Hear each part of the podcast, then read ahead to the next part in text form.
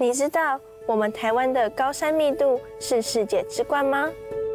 很久很久以前，台湾居然有一条超越世界第一峰的超级山脉。台湾味是什么？究竟哪一种食物最能代表台湾？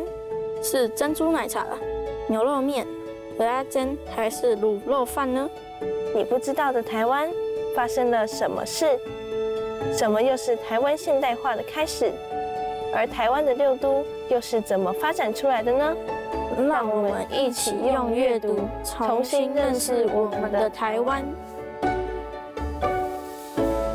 大家好，欢迎收看独立创作，我是朱国珍。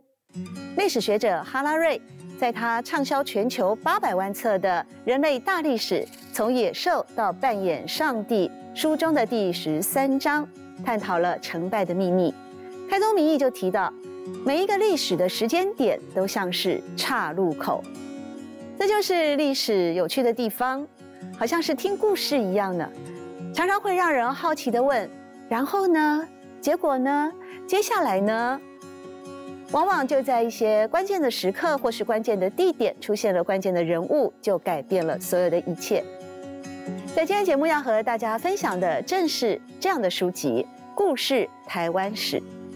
它是一套专门为青少年所打造的套书系列，有别于过去按照时间顺序做的编年史的书写，它是以人、时、地、物的几个概念来贯穿过去百年的台湾历史。丰富的史料也让我们能够更进一步的认识这块土地。在今天节目，我们邀请到了这本书的总策划，也是作者，中央大学的助理教授胡川安。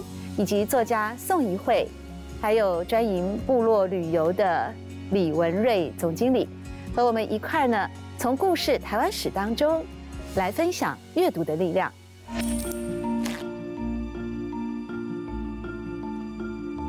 我告诉你，历史穿越剧不够精彩，真实的历史才精彩，嗯，对不对？像比如说《甄嬛传》里面，但是如果你看全世界藏最多清宫奏折的。是在台湾，你去看几个奏折，那可能更精彩。像我跟学员讲苏东坡，我就说：你们相信吗？苏东坡吃槟榔，对，而且苏东坡就是被贬到哪里，什么东西都吃，他就是胃口很好。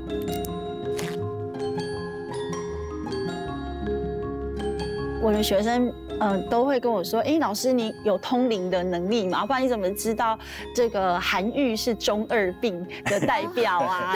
诸诸如此类的。然后你为什么会觉得，哎，白居易的社交货币呢，是当时中堂打的最好的教学？最重要还是好奇心。其实也不是教教学，就像我想想看这套书，一定它引起我的兴趣跟好奇。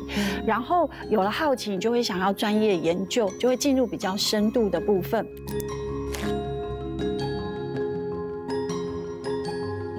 衣服也是一个历史，实际上我们我们台湾有八百七十一个部落哈，嗯嗯，这么多部落，跨部落服装就不一样，你就看出这个这个服装不一样，说哎，卑南族身上为什么要有一个肩带？那个就是一个少女，你看到这是少女，你们不懂服装。它就代表不同的身份。原住民起源是来自于神话，对，原住民是一个神话建构的一个部落，因为它有神话，它就充满了禁忌，有禁忌就守秩序，守秩序守秩序就得以永续。故事台湾史的作者胡传安是历史学博士。而他过去曾经在中研院担任过博士后研究员，目前任教于中央大学，也执行过华文朗读节策展人的工作。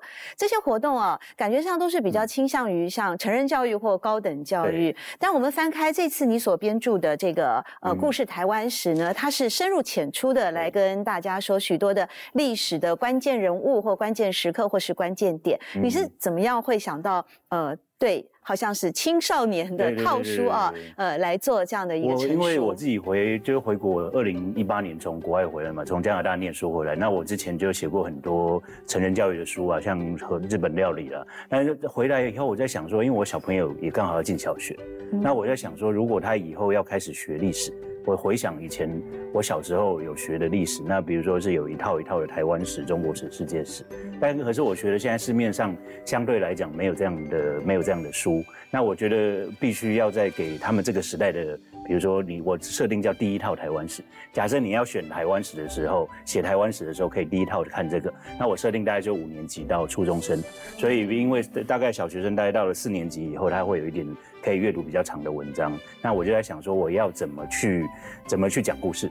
那就是说，小学生可能没有办法从头一路念到我，像比如说高中生可能可以有一个比较长的，所以我里面就没有办法从皇帝开始，对对，就从最远的开始念。那我就想说，可是还是可以让他们一个一个去看历史，比如说我选了我是那个这二二十个地点呐，然后二十几个人物，或是食衣住行娱乐，这都是可以看得出历史，而且这是他们生活当中可以接触得到的。那也因为我自己的小朋友想说，嗯，他以后也可以自己看我写的书。哦，原来是要把它作为传家之宝嘛，好像是这样的一个。要不然他以后他以后自己翻一翻，哎，这怎么爸爸写的书？对 爸爸写很多书啊，等他再大一点的时候，还可以看你的权衡啊，《孙子兵法》。孙子兵法。而且你应该还会继续写下去嘛？会会会，而且我我这一套完了，我还有接下来还有给小朋友的，就是东亚史啊、世界史都有。所以我是一套一套，因为我自己有一个比较明确的一个史观。那我那既然我说有时候在课堂上不一定能够完整学到，那我就自己编。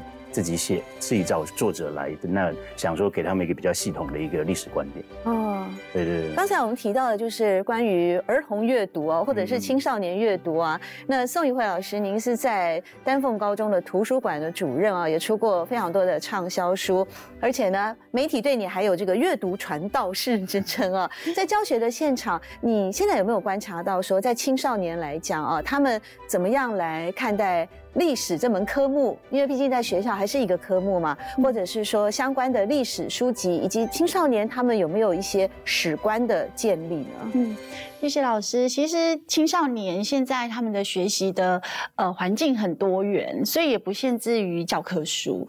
所以他们呃对于文学啊、历史啊，如果他们从小就很有兴趣，其实他们大量涉略，你会觉得他其实是一个很丰富的人。所以在课堂上会呈现一个 M 型化，就是没有碰的孩子，他可能就是很贫乏；可是有去接触的学生，他可能就呃在这个部分他是蛮偏才的，就是一个小天才。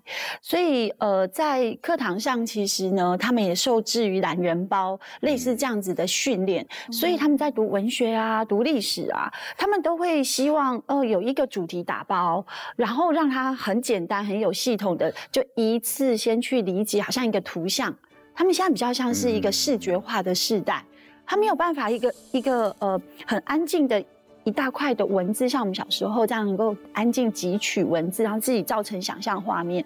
他们现在可能从小就是在一个声光都媒体都非常呃就是冲刺的一个时代，父母也很早给他们手机，所以他们的整个教学现场变得比较就是呃需要图像跟文字的呃相呃互相的达成，互相。所以老师这一套书，我觉得就呃不是只有呃就是。小学或国中，其实很多高中生也非常喜欢啊，因为他们现在最喜欢的就是讨论，就是从一个主题，然后进行很梯形图，就是我同意或我反对，然后去找出很多的事实脉络，去证明自己说的是对的。他们现在的学习比较是。呃，类似这样，不是说像以前我们都会很期待自己很会抢记背诵，我们懂很多。他们现在只要手机一拿出来，他们只要确立好他自己的观点的时候，他们查查资料的能力很快很强，但是事实的真实性，他们就比较不会太在意。所以有时候我们就要教他怎么去找出真正正确真实的答案。这件事反而是现在课堂比较重要的学习。嗯哼，我觉得有时候真实的答案会不会跟亲自去感受也有关系啊！刚才一会这样子提的时候，我就想到有一句话叫“呃，读万卷书不如行万里路”啊。要行万里路，那一定要问一下我们李文瑞总经理啊，因为您呃专营这个部落文化旅游。既然说是部落文化旅游，它想必会跟历史的脉络也有一些连接吧？我们是以呃刘业的角度的在介绍历史，我们分有两阶段，一个叫野史。嗯，一个叫正史，就正这是按照整个系统下来的。那一般来的野史来讲，比较会受人家欢迎哈。但是有时候野史又没有科学的根据，可是它又迎合在地的民俗风情，也会变成一种信仰。所以我们会从这个角度来看。刚刚有提到，就是说现在的年轻人在在看历史的时候，图像比较强，就比较偏向原住民啊。原住民对图像、跟音乐、跟视觉是比较强，因为我们是口述文学。嗯，那我们做旅游的方式是走读历史。嗯，呃，透过我们走过看到这件事件，然后去回推历史。所以我们做旅游角度是回到现场。那回到现场的时候，必须要有一个。很有系统的历史的架构，哈，像我们做一个人文导，所以人文导游的话，他必须要对历史有些了解，所以我们常常讲，像我们在做在介绍历史的部分，我们做导本身就要一个心态一个建设，你要理解过去，未来才有共识，嗯，因为如果你对一个历史没有理解，你就会在自己观点上面会去做很多的发挥。那这整个也会影响整个行程，所以，我我们会从呃做旅游的角角度来讲，实际上呃就是走读历历史。啊，这个历史的观点，呃，我们取得哪边来就会比较混混浊了。就像早期我们在做导游的时候，我们没有那个地方可以买到认识台湾的一本书，嗯，那时候就一个出版社，就就发现台湾四百年，哦，嗯，有。那个系统我们就非常清楚，他说台湾。那个年代的时候，欧洲发生什么事情，日本发生什么事情，也就是说，那个历史让我们觉得台湾是站在一个国际上面的脉络上，一直在，嗯，在在在行进的。那我们再回来再看历史的时候，我们也会讲到说原住民的观点，啊，就像我会常常讲说，你在蒋介石的铜像保持最完整的地方，就都在原乡部落，嗯，并不是我们原住民说很爱蒋介石，爱不是。它是历史的一部分，就说原住民在我我我在带团就会从说历史的部分，我觉得它是被尊重，它是那个年代被留下来的记忆，不管你好与坏，它是一个也很棒的一个旅行美学。嗯，啊，像历史本来就很棒的旅行美学。嗯，那从历史过程当中就会找到很多，呃，就像文化的认识啦，更多的包容。大概我们很多地方是可以可以可以讲从。从旅游的角度来，可以去看探讨这个问题的。是，嗯哼。刚才文瑞有提到说，呃，在历史的部分，我觉得有很关键的就是有正史、有野史啊，还有走读历史的亲身体验。那另外，当然也有口传文学啊，有可能随着记忆会有一些变化或调整。所以在这些这本这一套的故事台湾史当中呢，嗯，那川安你是依据。什么样的一些观点或者是史料，在台湾过去百年来纷扰的这么多的事件当中，去挑选出这些关键地点、人、时、地、物，来贯穿整个的呃思想的脉络。刚刚那个总经理有提到，就是以前的观点是四百年史嘛，但四百年史，我觉得那是一个汉人史观。嗯，就回到我我如果用我这一套的观点，我觉得就是台湾岛史观。嗯，就只要台湾岛上的所有人，就是从有人开始。到现在，那所以有人开始，当然就包含考古遗址。所以你看卑南遗址，嗯，它卑南遗址它整个面向的是南岛民族，嗯，那如果我们所以那卑那后来我说当然原住民那里面我比如说我也有讲自然史，什么以前的历史不大讲自然史。那台湾岛史，台湾岛怎么上升的过程，它本身就是自然史。我们国外常讲 natural history，它也是历史的一部分。那所以还有比如说各种聚落的历史，比如说有客家聚落，有闽南聚落，然后有原住民聚落。那所以我在这里面尽量呈现的是一个多元状况，因为台湾岛它本身就是一个多元的族群。那如果你只用四百年的话，那就是汉人移居到这里的过程。那还有一个就是加入世界的角度。因为我里面提到的那个时刻，就是很多东西，就是因为台湾被卷入世界的一个浪潮里面。那卷入世界的浪潮里面，它你还要把台湾岛放在一个世界的架构里面。那所以我选时刻的时候，有一些选那种重大的历史时时刻，但是那都可能是因为被卷入了一个国际关系里面。那像牡丹社事件也是台湾卷入了日本。跟那个就是日本跟跟那个整个对日本跟中国之间的一个争取这个台湾主权的一个关系，所以这个东西台湾我的观点就是台湾岛上呈现多元，但你也不能忽略整个世界的架构。那另外多元是什么？包括我们食衣住行娱乐。那但是的关就是比如说以前我们都没有注意到食物的历史、衣服的历史。那这个东西还有那个比如说甚至会使这公车啦、铁路这些自行车都有历史。那所以我是说，在四个看完，你可以从头看到尾，也可以选一个出来看。就是现在，因为我们刚才像李李慧老师讲，现在阅读比较片段，那你也可以一个一个读完了以后，再把它系统的看过。嗯。渡海蓝台的汉人移民，由于人生地不熟，加上安全考量，来自同乡或是同姓氏的人常会聚集在一起，共同抵抗外侮。鹿港当然也不例外。这里早期还有一句俗语：“鹿港失一拜”，意思就是鹿港聚集了很多姓施的人家，他们其中有一些更是自台有功的施琅后代。据说今日鹿港天后宫的镇宫之宝。黑面妈祖神像也是施琅从中国梅州妈祖庙带来的。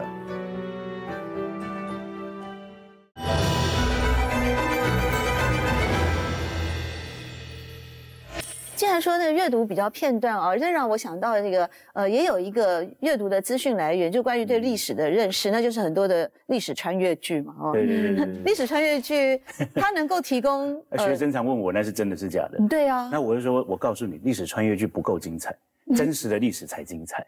嗯，对不对？像比如说《甄嬛传》里面，但是如果你看全世界藏最多清宫奏折的是在台湾。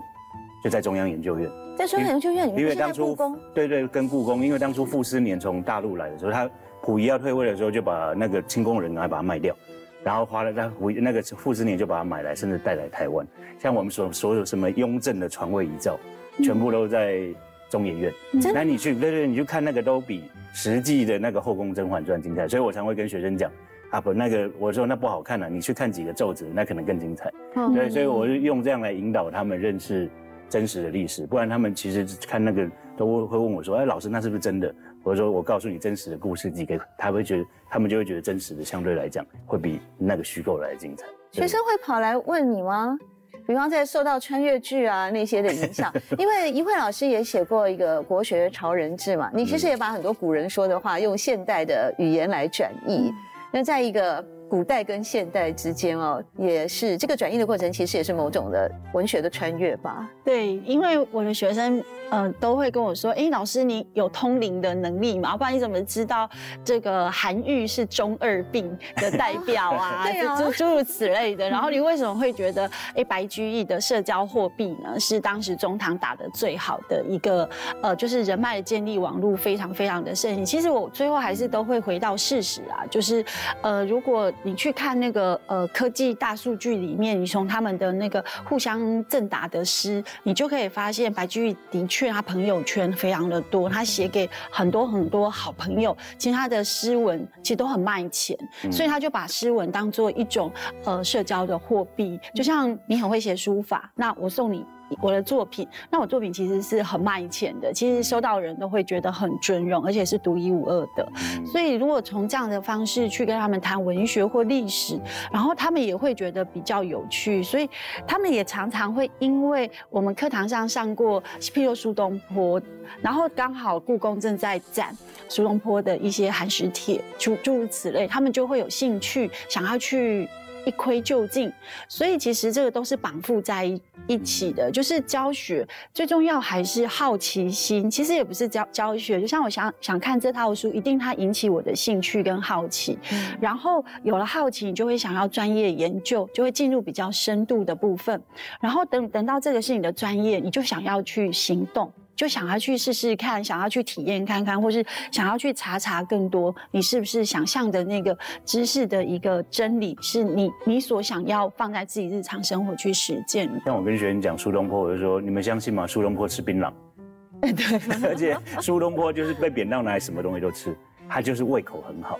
那我就说，你看老师平常在饮食考察也是什么东西都吃，就比如说他为什么东坡肉哪个东西他什么都爱吃，就是说他有强烈的好奇心嘛。对，而且苏东坡很爱酿酒，可是他只有一罐台啤的酒量，这件事情是真的，而且是是从那个呃跨科跨领去算出来，然后把当时的那个酒精的那个比例，然后算到现在，他就只有一瓶台啤的这个酒量。那这个就是现在讲的跨学科嘛，主要也就是说，以前我们可能读的都哎，国文的分国文，历史的分历史，但现在比较想说把这个东西都对五格五格其实很少，然后如果五格？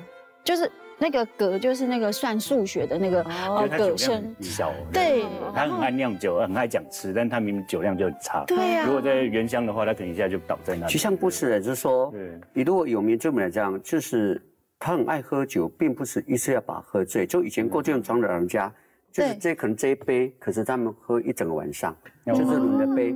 就是就是透享受哦，对，透过这个酒酿的跟灵沟通的那个 feel 营造出来，不断的创作歌曲，不断演唱，不断的分享。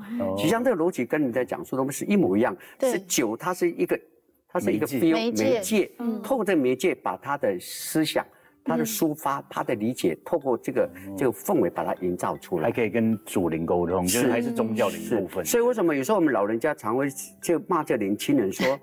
你们是用身体喝酒啊？嗯，你不是用灵、用心在喝酒。哦，你是用身体喝酒。对，你是用身体跟酒，不是整个世世界观嘛？对对对，这个这个思维是从这刚老师提到的话，就是说衣服也是一个历史。其实像我们我们台湾有八百七十一个部落哈，嗯嗯，这么多部落，跨部落服装就不一样，你就看出这个这个服装不一样，说哎。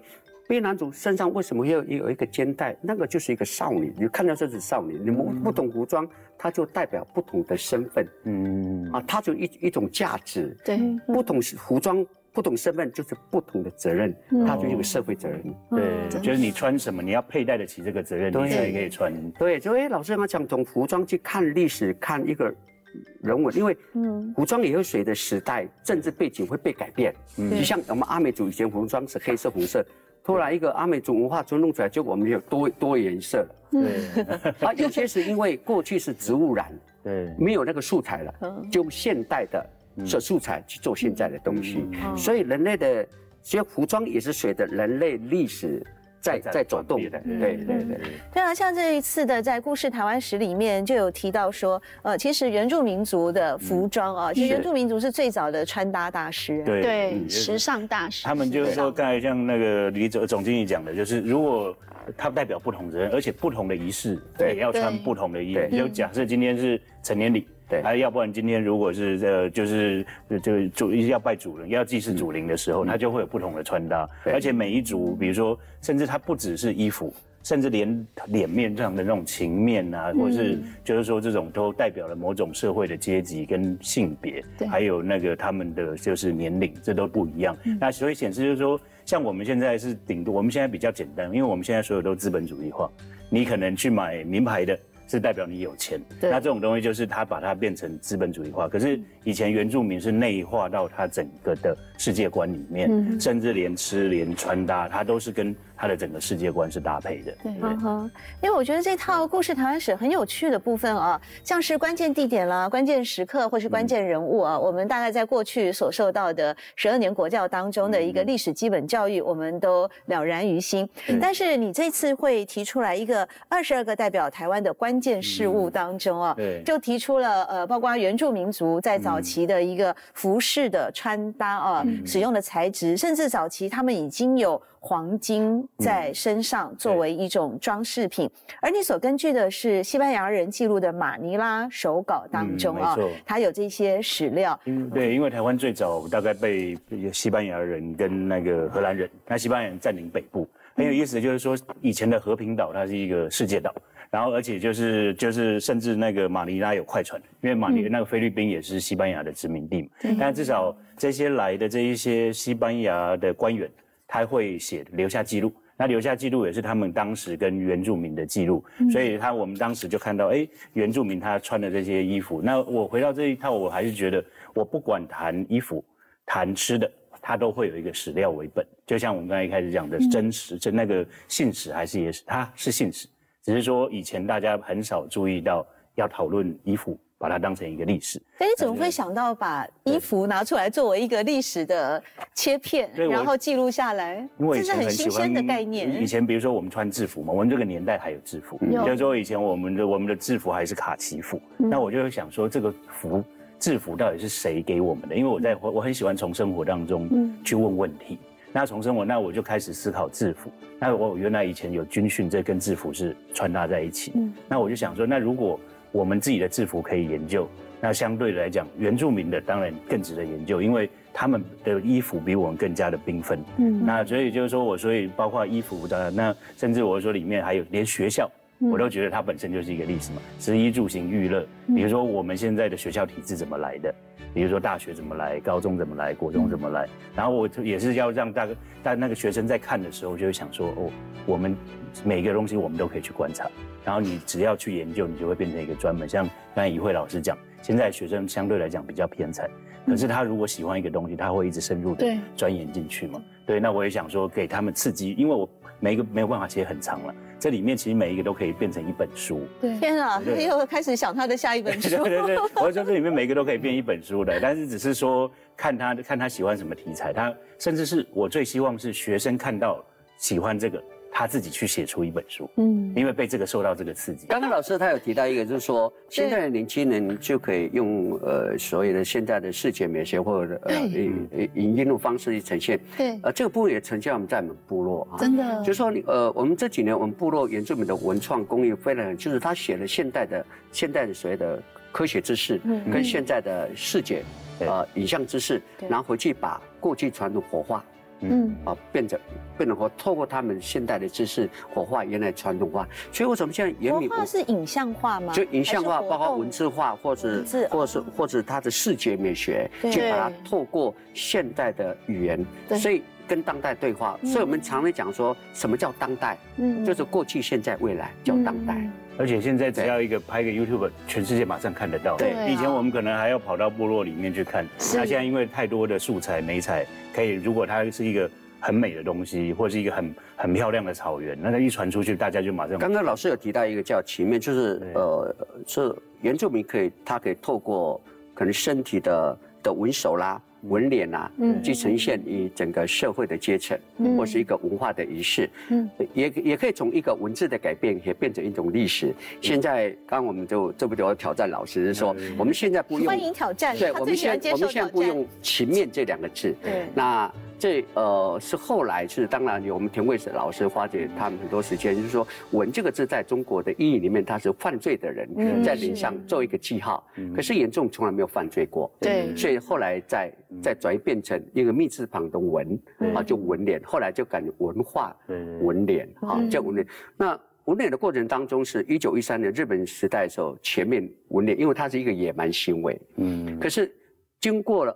呃，一九一三年禁止到二零零六年，嗯，有一位泰雅族年轻人纹回去了。哦，所以哎，老师也可以写去了，就是说，你可以从一个文脸的文化，可以看到一个历史，说哎，你把它中断了，可是二零零六年年轻人重新把泰雅族的图腾纹回去了，现在已经十几个人了。对，嗯，包括最年轻的是二十六岁。滚回去三条线，因为他们现在更想展示他们的文化。对这个文化的自信，我认为也是有来自于现代呃主流市场对多元文化的认同。还另外就是说，呃，它更容易用现代的科学知识跟所谓的影像视觉，嗯，被变成立体化、实境化，看到东西以前都口述一直讲，我没有看到，我没有想象啊。对。可是他已经可以做出来一个一个图腾被看到，所以。这个文化也被呈现出来。刚刚讲到，现在年轻人他用不同的方式，对，把过去传统把它找回来。所以，我们不能再用我们现在观点了。你一定要怎么样？这样不是，因为时代不同。因为以前比较强调军医化了，对。那现在我是说，是每一个人都要有特色。那我后我后来我想，我写历史，也就是为什么有那么多个主题，它也是一个多样化。对。那所以现在每一个人都是一个个体。那我们希望现在的每一个。每一个孩子都是，哎，他每一个都有他的独特性。嗯，当然有时候不一定每个人都会展现出来。那我说原住民他们也是，以前觉得，哎，我最好脸上不要有任何东西，因为那是汉人的文化。对对对对。可是，在原住民里面，这个纹面它不一定是有任，它本身是它有自己的文化的意义。嗯。可是现在如果做出来，大家就会想说，啊，你纹面代表是什么意思？大家一定会问，然后你再去讲出来，然后这种 identity 它会这种认同，它会变得越来越强。在宴客即将结束前的最后几道菜肴，通常会有丸子汤。一方面在告诉宾客宴席即将结束，一方面也象征祝福新婚生活圆圆满满。而最后一道的冰淇淋或甜品，则是让人在吃完一堆咸食后，可以吃个甜点收尾外，也有长辈们常说的“假弟弟，或黎明你谁好西”。意义。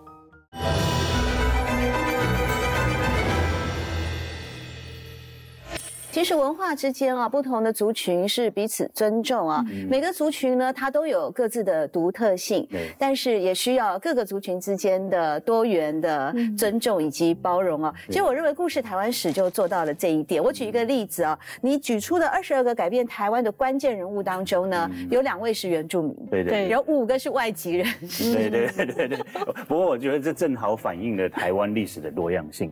我们在这里面，而且我我在这一本里面基本。上不举统治者，嗯，对，为什么不举统治者？因为那个在时间那部分就已经看到时间或哪个朝代。那我在这里面举的都是多样化的人，对，就是他有可能像我说，为什么我原住民要举花岗一郎？嗯，因为他就是雾社事件那个时候的警察，那我从一个模范犯，然后变成牺牲者，对，嗯，所以他的。他的一个在那个时代当中，他的身份、他的角色，他其实是原住民族。对他多挣扎，他在日本人的教育下，对，然后他要面对他原住民的传统，对，然后而且他又他有日要效忠日本天皇，嗯，所以我说我在选那个人的时候，有时候考量到，或者说考量到他的多样性的时候，而且还有一个台湾历史的一个就是挣扎，在殖民地的统治下的一个挣扎，我觉得讲汉人的挣扎。还不如讲花岗一郎的挣扎，因为他还有他的他的他更复杂。对，那就由这个来讲，就是我们选人的时候，不一定说选一个，哎，好像已经是我们说他是伟人。我想选一个一般的人，去看出他的。这个这个我也要挑战老师一下，就是说，呃，我们刚刚谈到谈到花岗花岗一郎啊，实际上，呃，也许非非原住民在讨论的可能会考虑到怎么呃比较大，可能家庭或者整个国家或者社会在，可是。对于荒野狼，他这个很单纯，他们在遵守一个叫盖亚，嗯，嘎嘎，就是一个道德规范。嗯，原住民在隐藏里面，虽然这个已经是国家体制，可是他们隐藏，他们还是保持他们原来的自然律法。对，他们自然的律法，就像呃司马库斯之前，他们的族人到隔壁南山世界嘛，就砍家的木头了。嗯，哦，那个是。对，那件事，那是那个伐木这个事件，可是这个是林先生的事情嘛。跟司法公司有没有关系？可是，在他们过去传统里面，这个就是他们的传统领域。你怎么可以越界到隔壁的更加，嗯，砍家的的，其实非法盗伐人家的的木头？嗯，结果司马库斯人带了两条猪过去，跟跟南山世纪部落人嘛道歉。对，那在原住民的道歉的等级最高就是杀猪。对，所有恩怨就归零，嗯，不要再牵扯。所以刚刚刚刚老师有提到，呃呃，台湾原住民，他台湾是一个多样性，嗯，可是又多一个叫多元，对。可是我们现在没有多元了，嗯，我我是说，我记得我爸爸，我爸爸会懂四个语言：日语、阿美族语、嗯，台语、国语，嗯，对。他可以从此各种不同沟求，像我们现在的。高中、大学，他你会懂几国语言？你有几国语言？嗯，也是跟老师一样，因为他们想有第二外语，就是要要修，就是日文啊、西班牙语啊，或者是那就是考试不没有被当就过去了嘛。他们真的会应用到生活里面，因为像对我在讲就这个，就说我说多元由来，就像我我我就到德林呃科技大学去演讲。哎，留下来都是外企外企学生问问问我马来西亚，我说你会懂几国语言？我说他会懂马来西亚马来语、广东话、嗯、潮州话，还有他们马来图啊过来就英文。哦，五种。所以当你懂多语言，他就跟不同语人可以沟通的。因为马来西亚它本身也是一个多元。对，可是台湾是号称多元啊。对。可是我们能一个学生能懂得多个语言的。像比如说，就算我们讲教客语、闽南语、原住民语，他们也没有办法在生活当中去讲。很难的。对，就假假设我们把家里不讲，在家里不讲，我们没有那个生活。所以我就讲说，为什么现在呃原住民在一直在回去写母语母语？就像呃现在很多很多像有两个部落自己从自己做一个所谓的就是母语的共学员，就是学龄前就把他送到那个学校去。所以他们可能一天的课程就在海边而已。嗯，他海边所有植物、把我石头都用母语可以讲。今天可能上上采建竹笋，沿路的你的课、你的课表就别人建筑笋所发生的事情，那个才学得起来的。那个蛮有趣的，你要从生活当中眼见为凭。所以你你你有空你们去可以访问一下，在一个母语自信成长的原住民，他是逻辑是非常的清楚。嗯，为什么万物生长它有一定的？节奏次序，他不会跳的。对，他你就你奇怪，有点想象为什么一个十九岁、十七岁的讲话的逻辑等于四十岁？嗯，我无法想象他怎么原来他是从小母语教育教。我们所谓什么叫母语，就是妈妈的语言。嗯，当你妈妈不讲的话。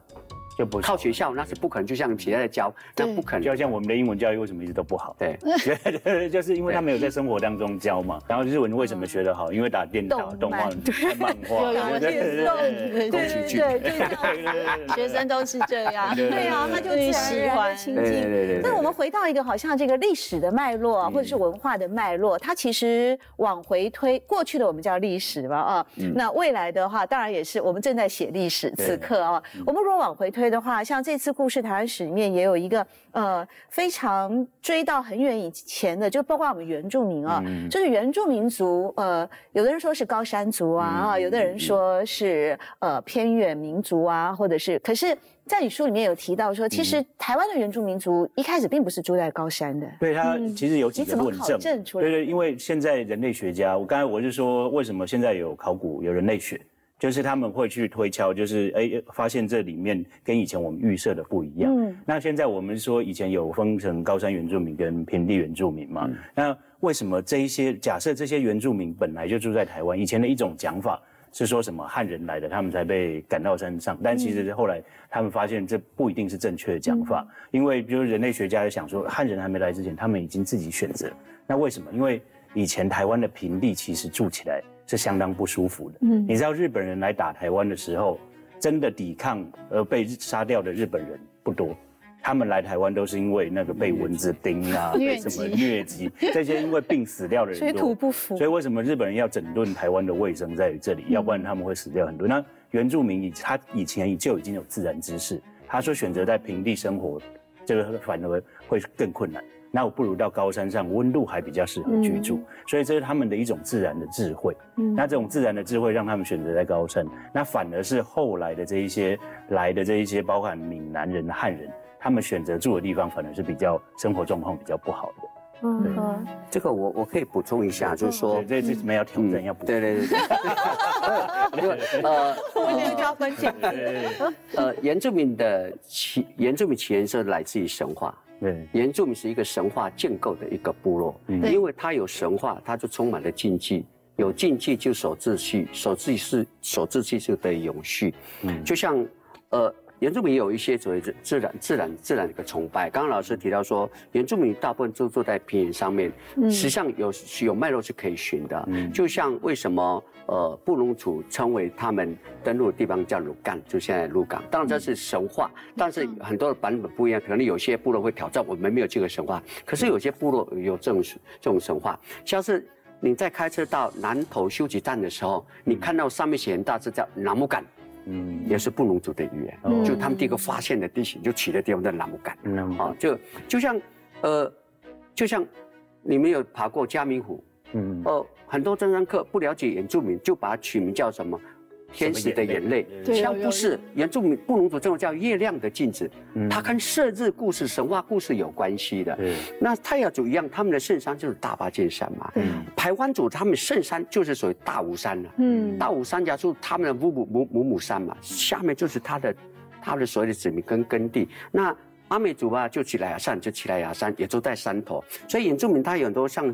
洪水的故事啦，等等，所以呃，有当然一种说法，当然是从平地一直一直外来，也这个也是有有存在的历史，因为外来进来，它一直往上推。嗯那原住民不下不喜欢住在平地，呃，河道的旁边，是因为它是低洼潮湿，很容易传染病。那就验证了在这本书里面他不喜欢，所以原住民一句话说：河永远是河，河是有记忆的。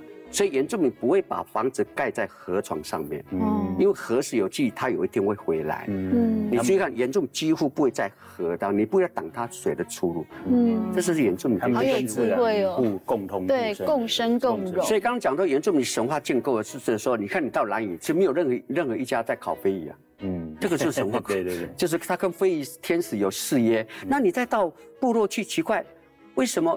现在已经高科技、高科技的所谓的养殖法，呃，这种植方法了。为什么我们小米种小米还在赶鸟去，还放冲天炮赶那个麻雀？因为它跟麻雀有合约，嗯，有誓约。所以这个传统到现在还都在，都在。所以你可以看到，所以有时候。人力起源本就是神话，尤其宇宙就是神话建构的。现代的国家是用竞争激烈国家机器框架冲出来。嗯，所以为什么当初讲说原住民八百七十一个部落就等于八百七十一个国家？因为它里面有头目，有社会阶级，就像台湾组它有四个阶级。有人说，哎，这个人会四个阶级部分不是，这个四个阶级叫社会分工。嗯，你知道从嘉义市区就可以看到台湾第一高峰玉山吗？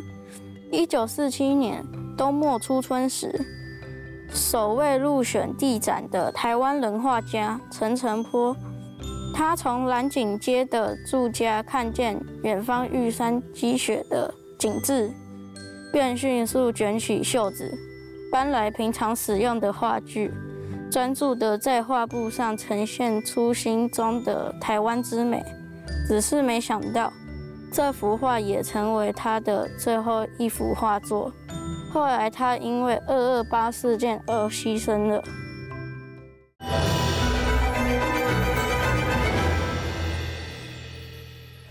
原住民的神话部分有没有告诉你们最早是怎么来到台湾的？因为根据史料来说的话，最早是说原住民啊是航海来到台湾的。现在基本上科学界大概有个共识了，整个南岛民族因为大概的原乡应该算是台湾，但是他可能从马达加斯加一直到纽西兰。它这这一个部分都算是原，就是以前南岛民族的整个整个它的航海的聚落、航海的部落，所以像那个纽西兰的毛利人，他跟台湾的原住民也有关系。嗯，但是因为台湾的原住民太多族了，嗯，世界上很少有一个地方有同时凝聚了这么多不同的。现在十六族了啊。对对对，十六就是高山的部分。刚刚老师也提到说，台湾是南岛的一个。我们我我们比较不会说它的起源地，它是文化文化的扩散点。嗯，它什么时候来的台湾？目前是很多的不同的说说法。那前人类文化遗址考证是距今约五万到七千年前。嗯，在书上是这么对，五万到七千年前。对，所以它的历史很久。那时候就来到长滨文化遗址这边。嗯，对，台东那边。台东长滨文化遗址。对对，然后后来。比如说我里面讲那个卑南遗址，它大概就是一千年前，那那是当时。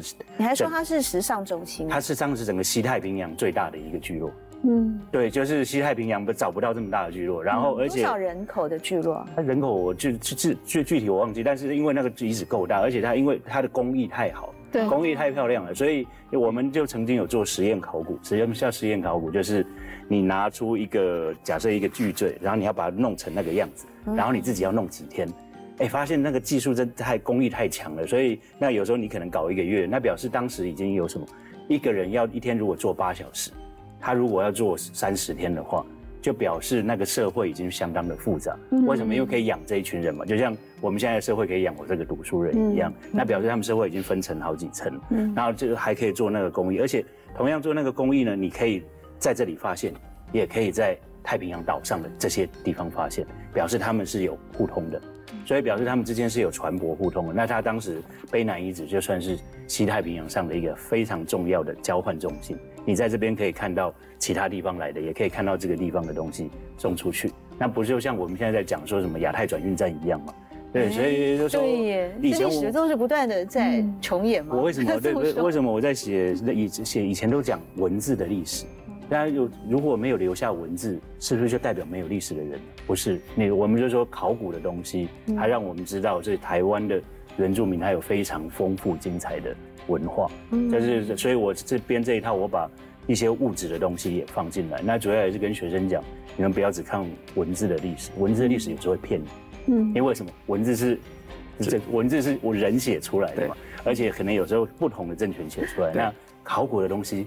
挖出来，它不会骗人。嗯，刚刚老师有提到，就是说，贝纳文化遗址，它主要就是那个那个玉雀，就是那个工艺非常的强，你可以把穿一个洞那么小的可以做那么漂亮。嗯，那为什台湾主要的产玉是在从花莲丰田一直到当时可以可以到东南做一些交易。对，呃，可是一直在一千年突然在台湾消失了，嗯，结果转而变成所以琉璃啊，琉璃又跟台湾主流之间的关系，就是因为国际贸易关系，到泰国或是到呃到呃印度、斯里兰卡或者做交易，也把他们这些琉璃带回来，嗯，台湾这个工艺的这个我们是在讲几百年前的台湾，对，刚刚老师有提到，就是说原住民的历史不会用五万年前的考古来看历史，嗯，原住民就是还是。洪水故事、神话故事去讲故事，所以在原住民历史观里面是不会有所谓考古几年几万人，你住在长滨，你住在八仙洞，没有这个。我们就难以就讲非语天使，然后呃那个台湾族一定讲母母母母家山的，那那卑南族会讲石生、竹生的这种神话，啊，所以说这个就是呃不同不同历史观在看这个问题。刚才哎，谁最早来到台湾？当然以呃。就是呃中央研究刘一章刘教授可他们去做一些考古，然后发觉到找到台湾最古老带有六千年历史，应该最早来台湾可能就是泰雅族，嗯，哦，就是用考古方式去往前论证这样，对对是。其实呃要提到说关于这个历史，不管是文字或是图像等等的保留啊，好像一定要提到一个人叫伊能家具嘛，对，呃而且他是。第一个把过去我们原住民生翻熟翻，然后把它打破这个偏见的分类，呃，改以八个族群对。来对原住民族做。因为原住民他们当然自己有内在对于历史的想法神话，可是如果后来回到现在的科学知识，要去认识这些原住民，不管是用考古的啦，还是用原住民的，当然以前因为清代他没有现代的人类学的知识，那现在他只能把他。他觉得原住民都是一群同样的，就只有身跟手而已。对，就是对对，就是。像我是手翻，你是平埔族，我是手翻，你是在界内的。对对，就还就是 呃，就是还不够熟的哈，就画翻啊，这完全就是很深的就深翻。然后英能家具它很厉害的地方，就是原因是日本人对于现代学术的掌握非常的强，嗯，那他也把这一套知识用来研究台湾的原住民，嗯，那他可以巨细靡遗的去把每一族的。历史跟文化写下来，那有一些东西是现在连现在的原住民都已经遗忘的东西，这样，因为它是一百将近一百多年前去记录下来的，那这个反而可以让我们就是去认识大概，呃，清大概日本时代，说日本时代之前的一个原住民的生活状况。对，而且最有趣的，你知道郑成功 郑家人后代，除了有一部分到北京去当旗人，还有一部分留在长崎。而且收信证，他们都在做什么？中日翻译，帮日本政府做中日翻译。哦，马关条约的时候，帮日本人做翻译的就是郑家人。老老师厉害，可以把不同的生活庶民东西，可以变成一个历史的。的痕迹来观察，我认为你最，我要赞美你一下。没有，所以你从挑战到补充到赞美。我认为，我认为一个叫一个叫一个叫理解力，理解力很强；另外一个叫文化的解码力。我觉得你知道，采集时代的人的大脑跟现在人的大脑哪一个比较大？嗯，采集时代的人。呃，采集时代的人的大脑是比较大。对，因为我们现在都专业化，我们都只用眼睛。对。可是采集时代的人，他要知道要。哎，今天看明看星星，明天或看天气候，或者出去的时候，我要就眼观四方，耳听八面，小心后面黑熊。对，所以他这个器官都有用。那我们现在都在忙，我们现在都是这样，就这样子。刚讲文化，对，啊，可能人可以去写历史，可是原住民往往不是用人去写历史，是他用族群、用跟土地对话，产生那个文化的美学去写历史。他们还会问我说：“哎，老师，你知道日剧时代的人怎么化妆吗？怎么化？”他们就开始去从这个脉络读历史，我觉得也是很厉害。就是画完了以后才能搭火车，因为火车是当时最红的，对，就好像是一个时尚场合，fashion 这样子。对啊，是啊，对，所以你看。读历史人物才精彩。对。他不会不一定会走向美好的结局。嗯。但是这就是我们经历我们我们经历的历史就是这样。嗯。那你们我们现在现在我们要有什么共识嗯。才能让所有台湾人走向一个更好的未来？